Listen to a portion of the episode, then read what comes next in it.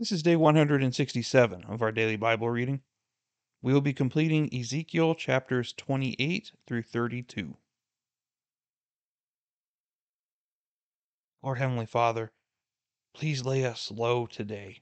Please humble our hearts as we enter into your presence.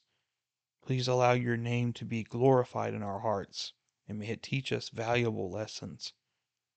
So often, Lord, we exalt ourselves with pride and with arrogance and with feelings of autonomy and independence from you. Lord, we need to be rebuked of those habits and we need to repent of them. Lord, we completely depend upon you for the breath that we breathe and for your mercies that are fresh every day.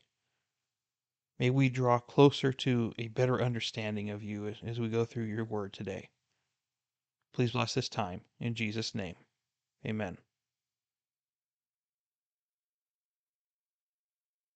The word of the Lord came again to me, saying, Son of man, say to the leader of Tyre, Thus says the Lord God, Because your heart is lifted up, and you have said, I am a God, I sit in the seat of gods in the heart of the seas.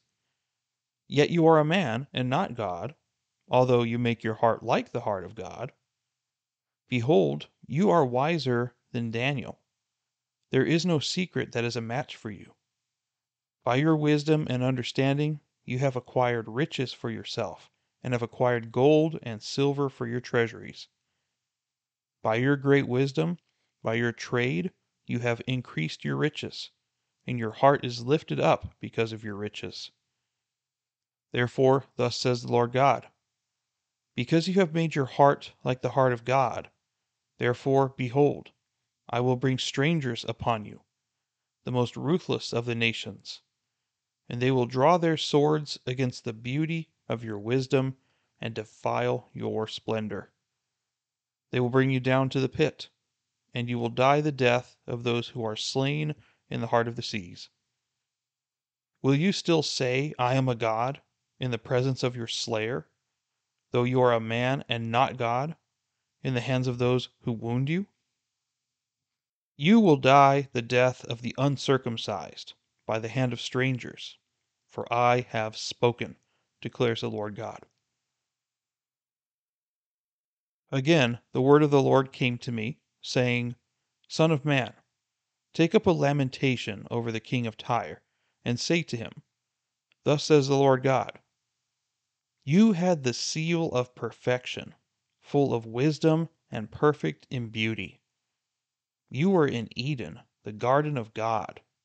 Every precious stone was your covering the ruby, the topaz, and the diamond, the beryl, the onyx, and the jasper, the lapis lazuli, the turquoise, and the emerald, and the gold, the workmanship of your settings and sockets, was in you. On the day that you were created, they were prepared. You were the anointed cherub who covers, and I placed you there. You were on the holy mountain of God, you walked in the midst of the stones of fire. You were blameless in your ways from the day you were created, until unrighteousness was found in you. By the abundance of your trade, you were internally filled with violence, and you sinned. Therefore I have cast you as profane from the mountain of God, and I have destroyed you, O covering cherub, from the midst of the stones of fire. Your heart was lifted up because of your beauty. You corrupted your wisdom by reason of your splendor. I cast you to the ground. I put you before kings, that they may see you. By the multitude of your iniquities, and the unrighteousness of your trade, you profaned your sanctuaries. Therefore I have brought fire from the midst of you. It has consumed you, and I have turned you to ashes on the earth in the eyes of all who see you. All who know you among the peoples are appalled by you. You have become terrified, and you will cease to be forever. And the word of the Lord came to me, saying, Son of man, set your face toward Sidon, prophesy against her, and say, Thus says the Lord God Behold, I am against you, O Sidon and I will be glorified in your midst. Then they will know that I am the Lord when I execute judgments in her, and I will manifest my holiness in her. For I will send pestilence to her, and blood to her streets. And the wounded will fall in her midst, by the sword upon her on every side. Then they will know that I am the Lord. And there will be no more for the house of Israel a prickling briar or a painful thorn from any round about them who scorned them. Then they will know that I am the Lord God. Thus says the Lord God When I gather the house of Israel from the peoples among whom they are scattered, and will manifest my holiness in them in the sight of the nations, then they will live in their land which I gave to my servant Jacob. They will live in it securely, and they will build houses, plant vineyards, and live securely when I execute judgments upon all who scorn them round about them. Then they will know that I am the Lord their God. In the tenth year, in the tenth month, on the twelfth of the month, the word of the Lord came to me, saying, Son of man, set your face against Pharaoh, king of Egypt, and prophesy against him and against all Egypt. Speak and say, Thus says the Lord God Behold, I am against you, Pharaoh, king of Egypt, the great monster that lies in the midst of his rivers, that has said, My Nile is mine, and I myself have made it. I will put hooks in your jaws, and make the fish of your rivers cling to your scales. And I will bring you up out of the midst of your rivers, and all the fish of your rivers will cling to your scales. I will abandon you to the wilderness, you and all the fish of your rivers. You will fall on the open field. You will not be brought together or gathered. I have given you for food to the beasts of the earth and to the birds of the sky. Then all the inhabitants of Egypt will know that I am the Lord, because they have been only a staff made of reed to the house of Israel. When they took hold of you with the hand, you broke and tore all their hands. And when they leaned on you, you broke and made all their loins quake. Therefore, thus says the Lord God Behold, I will bring upon you a sword, and I will cut off from you man and beast. The land of Egypt will become a desolation and waste. Then they will know that I am the Lord.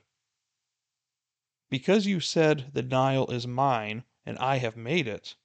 Therefore, behold, I am against you and against your rivers. And I will make the land of Egypt an utter waste and desolation, from Migdol to Syene, and even to the border of Ethiopia. A man's foot will not pass through it, and the foot of a beast will not pass through it, and it will not be inhabited for forty years. So I will make the land of Egypt a desolation in the midst of desolated lands, and her cities in the midst of cities that are laid waste will be desolate forty years. And I will scatter the Egyptians among the nations and disperse them among the lands. For thus says the Lord God At the end of forty years I will gather the Egyptians from the peoples among whom they were scattered. I will turn the fortunes of Egypt and make them return to the land of Pathros, to the land of their origin. And there they will be a lowly kingdom. It will be the lowest of the kingdoms, and it will never again lift itself up above the nations. And I will make them so small that they will not rule over the nations. And will never again be the confidence of the house of Israel, bringing to mind the iniquity of their having turned to Egypt. Then they will know that I am the Lord God. Now, in the twenty seventh year, in the first month, on the first of the month, the word of the Lord came to me, saying, Son of man, Nebuchadnezzar, king of Babylon, made his army labor hard against Tyre. Every head was made bald, and every shoulder was rubbed bare. But he and his army had no wages from Tyre for the labor that he had performed against it.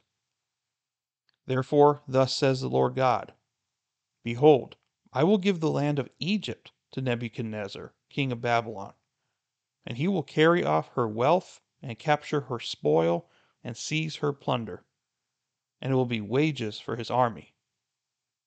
I have given him the land of Egypt for his labor which he performed, because they acted for me, declares the Lord God.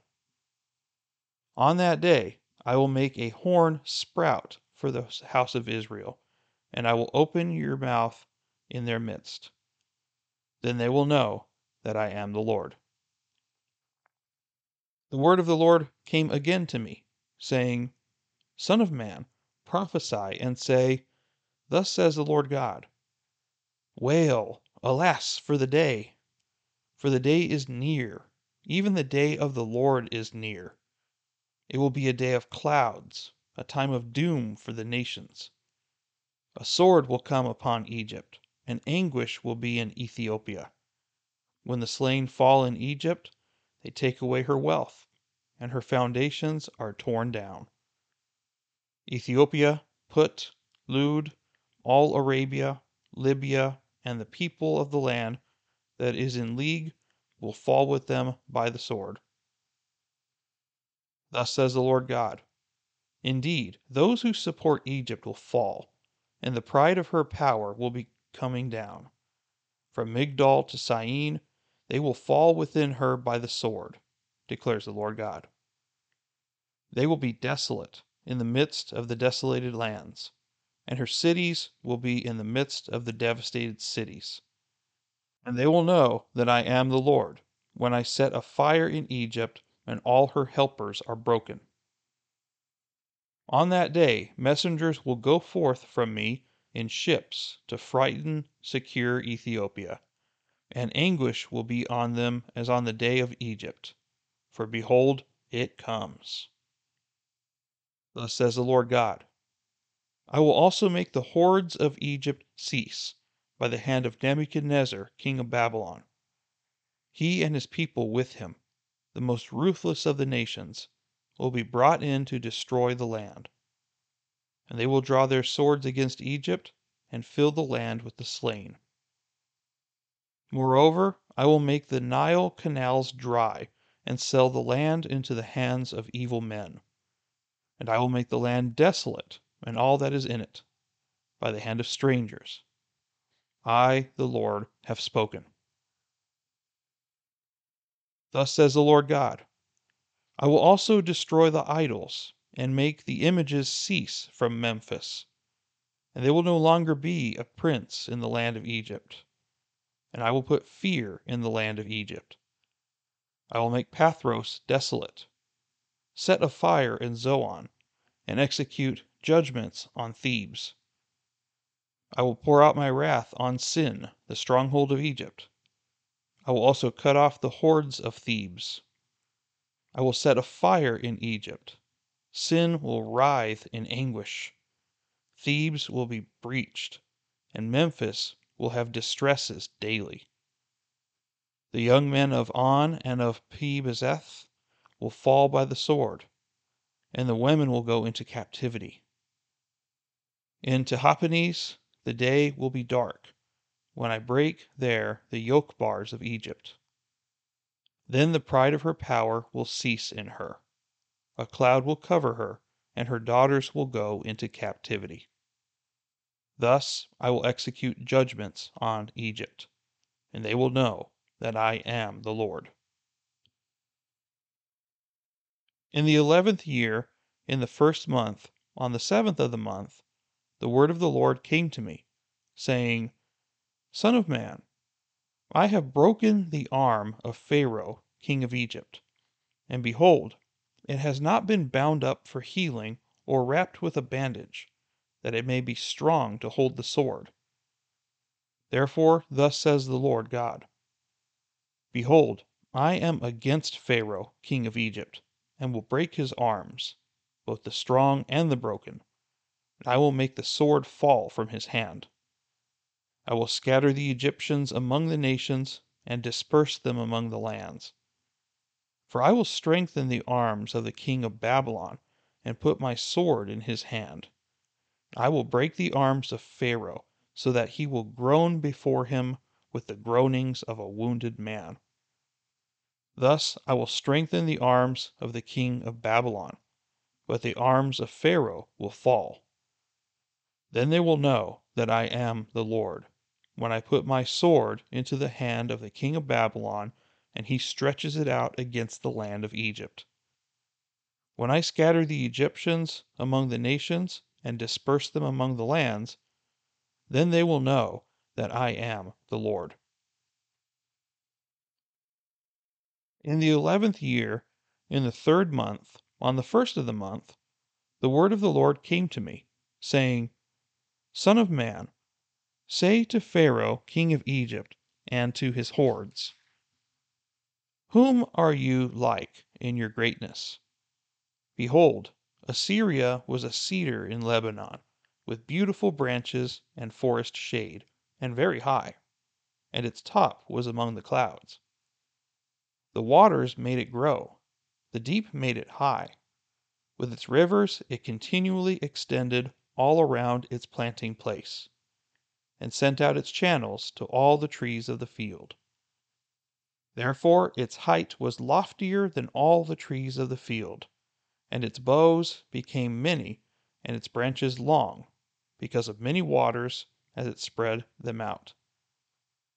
All the birds of the heavens nested in its boughs, and under its branches all the beasts of the field gave birth and all great nations lived under its shade. So it was beautiful in its greatness, in the length of its branches, for its roots extended to many waters. The cedars in God's garden could not match it.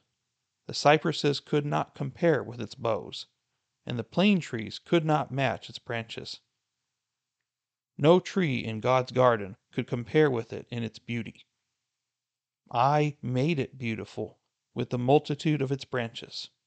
And all the trees of Eden, which were in the garden of God, were jealous of it. Therefore, thus says the Lord God Because it is high in stature, and has set its top among the clouds, and its heart is haughty in its loftiness, therefore I will give it into the hand of a despot of the nations. He will thoroughly deal with it According to its wickedness I have driven it away. Alien tyrants of the nations have cut it down and left it. On the mountains and in all the valleys its branches have fallen, and its boughs have been broken in all the ravines of the land. And all the peoples of the earth have gone down from its shade and left it. On its ruin all the birds of the heavens will dwell, and all the beasts of the field will be on its fallen branches, so that all the trees by the waters may not be exalted in their stature, nor set their top among the clouds, nor their well watered mighty ones stand erect in their height. For they have all been given over to death, to the earth beneath, among the sons of men, with those who go down to the pit. Thus says the Lord God On the day when it went down to Sheol, I caused lamentations. I closed the deep over it and held back its rivers. And its many waters were stopped up, and I made Lebanon mourn for it. And all the trees of the field wilted away on account of it. I made the nations quake at the sound of its fall, when I made it go down to Sheol with those who go down to the pit and all the well watered trees of Eden, the choicest and best of Lebanon, were comforted in the earth beneath. They also went down with it to Sheol, to those who were slain by the sword, and those who were its strength lived under its shade among the nations.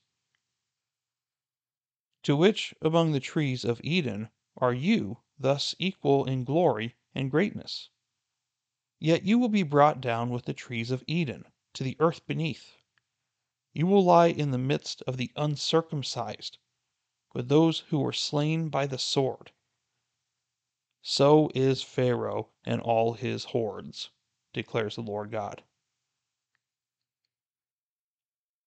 In the twelfth year, in the twelfth month, on the first of the month, the word of the Lord came to me, saying, Son of man, take up a lamentation over Pharaoh, king of Egypt, and say to him, You compared yourself to a young lion of the nations Yet you are like the monster in the seas. And you burst forth in your rivers, and muddied the waters with your feet, and fouled their rivers. Thus says the Lord God Now I will spread my net over you with a company of many peoples, and they shall lift you up in my net. I will leave you on the land, I will cast you on the open field and I will cause all the birds of the heavens to dwell on you. And I will satisfy the beasts of the whole earth with you. I will lay your flesh on the mountains, and fill the valleys with your refuse. I'll also make the land drink the discharge of your blood as far as the mountains, and the ravines will be full of you. And when I extinguish you, I will cover the heavens and darken their stars. I will cover the sun with a cloud, and the moon will not give its light. All the shining lights in the heavens I will darken over you, and will set darkness on your land, declares the Lord God. I will also trouble the hearts of many peoples when I bring your destruction among the nations, into lands which you have not known. I will make many peoples appalled at you and their kings will be horribly afraid of you when I brandish my sword before them. And they will tremble every moment, every man for his own life, on the day of your fall. For thus says the Lord God The sword of the king of Babylon will come upon you. By the swords of the mighty ones I will cause your hordes to fall. All of them are tyrants of the nations and they will devastate the pride of Egypt, and all its hordes will be destroyed. I will also destroy all its cattle from beside many waters, and the foot of man will not muddy them any more, and the hoofs of beasts will not muddy them. Then I will make their waters settle, and will cause their rivers to run like oil, declares the Lord God. When I make the land of Egypt a desolation, and the land is destitute of that which filled it, when I smite all those who live in it, then they will know that I am the Lord. This is a lamentation, and they shall chant it. The daughters of the nations shall chant it. Over Egypt and over all her hordes they shall chant it, declares the Lord God. In the twelfth year, on the fifteenth of the month, the word of the Lord came to me, saying, Son of man, wail for the hordes of Egypt, and bring it down, her and the daughters of the powerful nations, to the netherworld, with those who go down to the pit. Whom do you surpass in beauty? Go down and make your bed with the uncircumcised. They shall fall in the midst of those who are slain by the sword. She is given over to the sword. They have drawn her and all her hordes away. The strong among the mighty ones shall speak of him and his helpers from the midst of Sheol. They have gone down, they lie still, the uncircumcised, slain by the sword. Assyria is there, and all her company. Her graves are round about her. All of them are slain, fallen by the sword, whose graves are set in the remotest part of the pit, and her company is round about her grave. All of them are slain, fallen by the sword, who spread terror in the land of the living. Elam is there, and all her hordes around her grave, all of them slain, fallen by the sword, who went down uncircumcised to the lower parts of the earth who instilled their terror in the land of the living, and bore their disgrace with those who went down to the pit. They have made a bed for her among the slain with all her hordes. Her graves are around it. They are all uncircumcised, slain by the sword, although their terror was instilled in the land of the living. And they bore their disgrace with those who went go down to the pit. They were put in the midst of the slain. Meshech, Tubal, and all their hordes are there. Their graves surround them. All of them were slain by the sword, uncircumcised, though they instilled their terror on the land of the living. Nor do they lie beside the fallen heroes of the uncircumcised, who went down to Sheol with their weapons of war, and whose swords were laid under their heads. But the punishment for their iniquity rested on their bones, though the terror of those heroes was once in the land of the living. But in the midst of the uncircumcised, you will be broken and lie with those slain by the sword.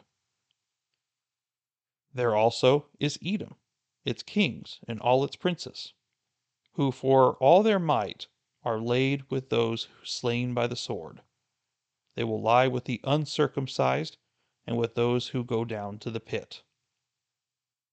There also are the chiefs of the north, all of them, and all the Sidonians, who, in spite of the terror resulting from their might, in shame went down with the slain. So they lay down uncircumcised with those slain by the sword, and bore their disgrace with those who go down to the pit. These Pharaoh will see, and he will be comforted for all his hordes slain by the sword, even Pharaoh and all his army, declares the Lord God. Though I instilled a terror of him in the land of the living, yet he will be made to lie down among the uncircumcised, along with those slain by the sword, even Pharaoh and all his hordes, declares the Lord God. Okay, so this should not take very long. We definitely are going to explore chapter 28, but the rest of this is judgment against Egypt, so that should be pretty short to explain. But let's spend most of our time today in chapter 28. So because this one is a very interesting piece of scripture. So the beginning of this shows that the there's going to be judgment on Tyre, just as there has been for a couple of chapters now, and specifically against the king of Tyre. But whenever you get to verse 11, things shift. And it seems like God is not talking directly to the king of Tyre anymore, but instead is talking to somebody else, somebody greater than an earthly king. And so it is widely believed, and I believe it as well, that the scriptures here from verses 11 through 19 are interchangeably between the king of Tyre and Satan. Why do I say that? Because, first of all, this particular person described by God here has attributes that are not human. And there is very specific language of things that the king of Tyre never did. So it goes, sometimes goes to whatever the king of Tyre did, but then it goes to Satan. Now, why that? So there's a strong possibility that Satan was involved with whatever Tyre was doing. That's most likely the case because we know that Satan does that. He has always done that since the very beginning. That he tries to get behind people of influence, he tries to get behind people of power in order to pursue his nefarious deeds. So, this shouldn't surprise us. But whenever you start seeing God describe him here, it's very interesting. So if we read it here, verse 11 Son of man, take up a lamentation over the king of Tyre, and say to him, Thus says the Lord God. And then it talks about things that are not human, these are superhuman attributes. You had the seal of perfection. There's no human that is perfect. Full of wisdom and perfect in beauty? Hmm, maybe, but Verse 13, you were in Eden, the garden of God. Wait a minute. The king of Tyre was not in the garden of Eden. So obviously, we're talking about somebody else. And at this point, there were only three people beside God that were in the garden Adam, Eve, which are long dead, and Satan. So it has to be Satan that we're talking about here. You were in Eden, the garden of God. So it makes more sense when you look at you had the seal of perfection. You were in heaven. You were in God's direct presence. He was full of wisdom and perfect in beauty. So he was a beautiful angel. And we saw this same kind of description in Isaiah as well. So we know that in God's heavenly kingdom, in the angelic realms, Satan was a prominent angel. In fact, he's described as a cherub. So the same kind of creatures that Ezekiel saw in chapter 1, the ones that are covered with six wings and with eyes all over, had four heads with different faces on them. Apparently, Satan is one of those. Now, we don't know how he exactly looks, and if he does look like that, but it's possible. So let me ask you this. Why do we often depict in church world Satan as being a red imp with a pitchfork and a spiked tail and the little red devil. Why do we do that to him? Well, that started a long time ago in the Dark Ages, the Middle Ages. You know, you're talking about maybe a thousand years ago. During that time, the Catholic Church created this as a parody of him or a mockery of him. So they thought, you know what? We hate Satan so much. Let's make fun of him. Let's mock him and let's abuse what he looks like. So we're going to make this ugly little creature and we're going to call that Satan. Well, that they thought was funny or amusing at the time, but unfortunately, that backfired. Because Satan is much more clever than we are in some ways. And he's been around for a very long time, so he knows very well how this world system is. So he allowed this image to be made, and instead of being offended by it, he found it funny. How do I know this? Because he uses this image to deceive people as to what he really is like. And not only that, but because it completely contradicts what the Bible says he looks like, and that's what we expect him to look like, then we are deceived and we are blind. Because he is an angel, and he appears as an angel of light. He was perfect in beauty. I think as a default in even in pop culture, we expect this red ugly version of Satan rather than an angel that tries to represent God in some way, but is not godly at all. In fact, it's quite the opposite. He uses scripture so well that he deceives us all. And yes, Satan knows scripture. He absolutely does. We're going to see that in the New Testament when he he and Jesus are battling in the wilderness. He knows the scripture. And just like James says as well, do you believe that God is one? You do well. Even the demons believe and shudder.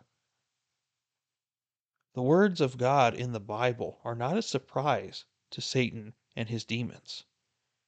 They know exactly what's going to happen to them.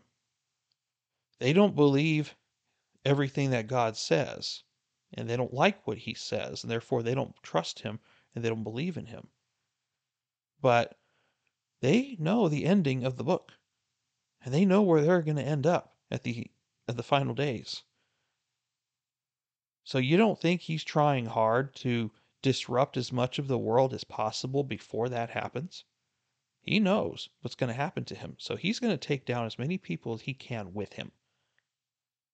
You look at the world today, there should be no surprise that that is the agenda. And it because of the internet and things like that, he now has international access. From one point, he can affect the whole world. He is not God. He is not omnipotent. He is not omnipresent. He is not omniscient. He is very intelligent. He is very powerful. He is invisible. But he can only be in one place at one time. He doesn't know everything. He can't read your mind. He doesn't know what's going on in your heart. So we have an advantage in some ways. And God ultimately is still sovereign, and Satan can do nothing to him. So he still has to answer to God. And we saw that in the book of Job, didn't we? We saw that somehow, even though Satan had already sinned, he was still allowed access to heaven to reconcile to God what he's been doing. So I don't know if he still has access to heaven now. I don't think he does, but I can't prove that. But at the same time, we know that he walks this earth. He's not sitting in hell on a throne somewhere, because hell is not going to be a fun place for him either. He is walking this earth trying to rule his earthly kingdom here. Verse 14 You were the anointed cherub who covers. It seems he had some sort of a special place of prominence, guarding the throne of God. And I placed you there. You were on the holy mountain of God. You walked in the midst of the stones of fire. You were blameless in your ways from the day you were created. That's an important statement to make because Satan is a created being. He does not share equality with God. He is inferior to God in every way. He, in Isaiah, we saw he wants to be God and he wants to defy him and destroy him, but he cannot. He can't even begin to try. Satan cannot do anything without God's permission. He is in complete subjection to God. So he was created blameless, but it seems here we get a little insight as to how angels are that they had choices too. They are not automatons to where they have no will of their own. They have a will. And Satan chose his. Now, the question has been asked to me before is how is that fair? How is God being fair with the angels? How come Satan sinned and was cast out of heaven and became known as a demon? A fallen angel. And how come he didn't get a second chance? How come all these demons and fallen angels, how come they didn't get a second chance? How come man got all the benefits? Well, I don't know the complete answer to that. I personally think that we were made in God's image because that's what the Bible says, but I also think that the angels were made in God's image in some way. Different from us, but similar. And yet, the thing is, we believe in a God that we cannot see, and that requires faith, that requires something to be shown to us, and we have to trust it. The angels had an advantage over us. They dwelled with God in the heavenly realms. They are spiritual beings, so they spend their time with their spiritual God. They are in the direct presence of God. They get to see His holiness, His full glory all the time. Wouldn't you think that that advantage would cause you to never defy Him? Well, apparently not, because Satan was in the direct presence of God often, and he was in charge of covering the throne of God protecting it. And even then, he still sinned and he still was puffed up with pride and caused himself to be cast down. I think that's why angels don't have the offer of salvation that we do. I think it's because angels are in direct presence of God, and there is nothing greater than that in the entire existence. There is nothing in any form of existence greater than the presence of God. Therefore, if you cannot accept that at face value for what it is, then you've already had your chance and you do not get another one. I think only because we have not seen the glory of God ourselves and made our own conclusion from that, I think that's why we're offered a second chance. But again, that's my interpretation. You can take it for a grain of salt. Verse 15 You were blameless in your ways from the day you were created until unrighteousness was found in you. By the abundance of your trade, you were internally filled with violence and you sinned. Therefore, I have cast you as profane from the mountain of God, and I have destroyed you, O covering cherub, from the midst of the stones of fire. Your heart was lifted up because of your beauty. You corrupted your wisdom by reason of your splendor. So it was pride. Pride is what caused Satan to fall at the beginning. Pride. I am so beautiful. I am so much better than these other angels. I have so much wisdom. Then I can be just like God. Nope. I cast you to the ground and I kicked you out of heaven. By the multitude of your iniquities, in the unrighteousness of your trade, you profaned your sanctuaries. Therefore, I have brought fire from the midst of you. Uh, it has consumed you, and I have turned you to ashes on the earth in the eyes of all who see you.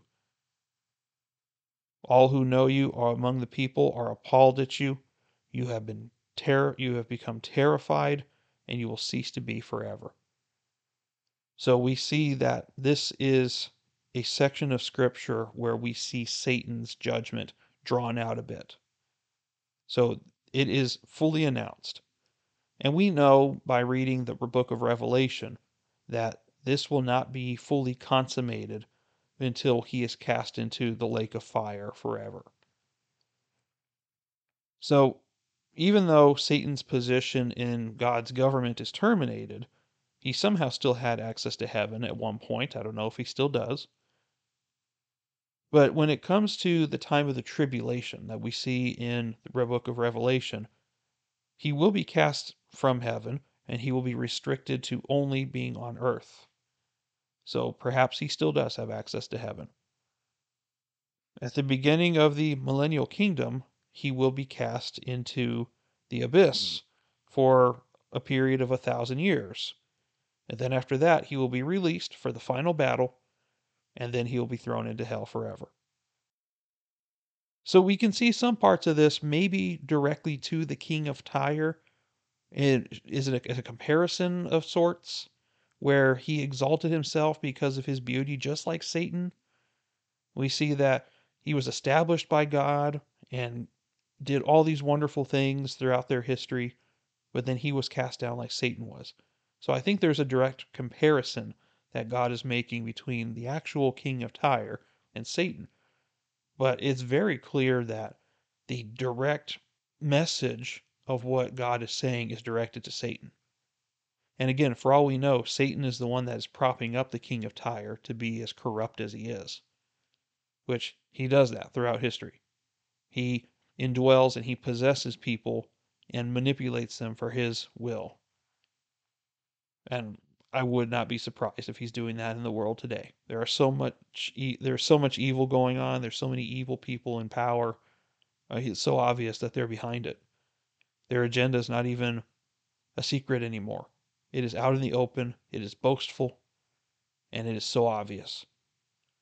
So it makes you wonder: Is this the end? Maybe. We don't know. The Lord will return when it's time. Moving on. Beginning in verse 20, we see a judgment against Sidon, which is the neighbor of Tyre. And so they're not going to be spared. They're going to be punished in some way. And then when we get to verse 24 through 26, this is a restoration of Israel, but not one that we will see anytime soon. Because it says that they will live securely in their land, they will build houses, plant vineyards, live securely. He, God has to say it even twice. Anytime God repeats himself, it's something to take note of because he doesn't do it for no reason. So they will live securely. Has Israel ever lived securely?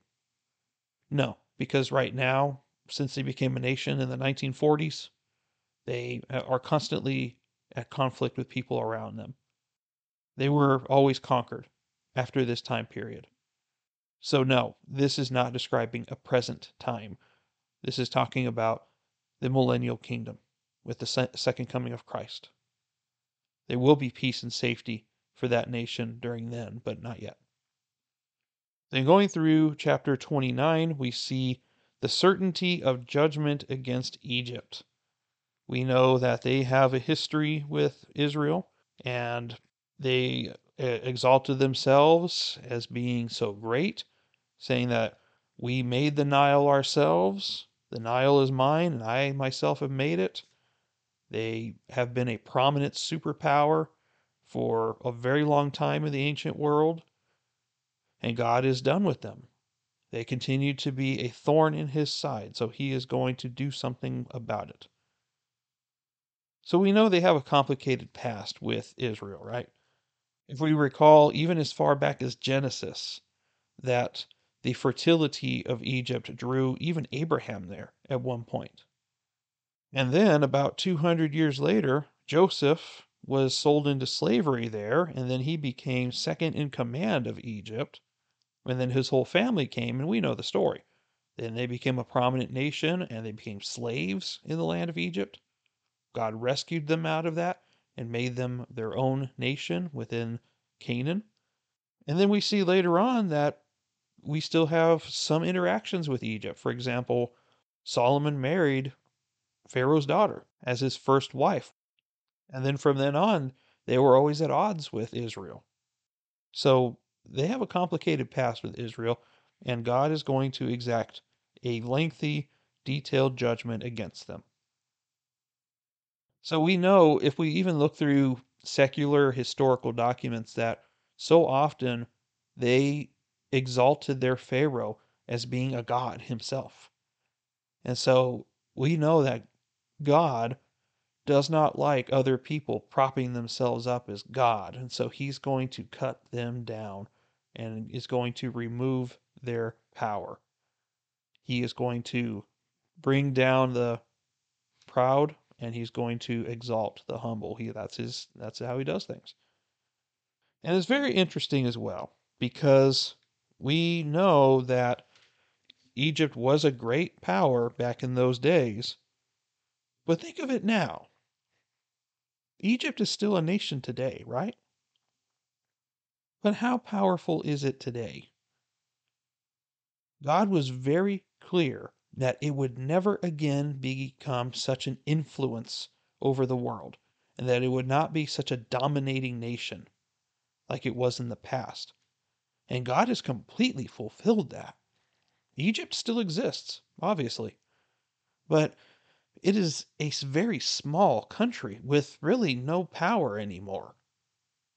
So, exactly as described in the Bible, it has come true. And to us at this point, it shouldn't surprise us. We know that God always keeps his word, he fulfills all his promises.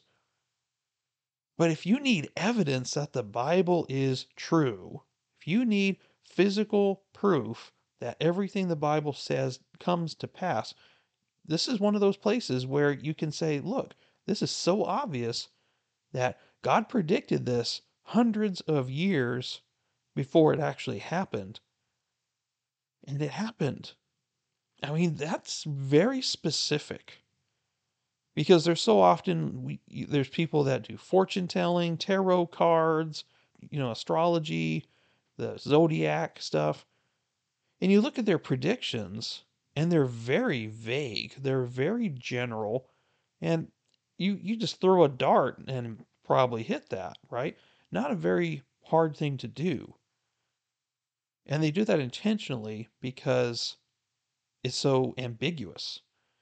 But when God prophesies something, he's very specific and sometimes to the year specific, and it comes to pass exactly as he said.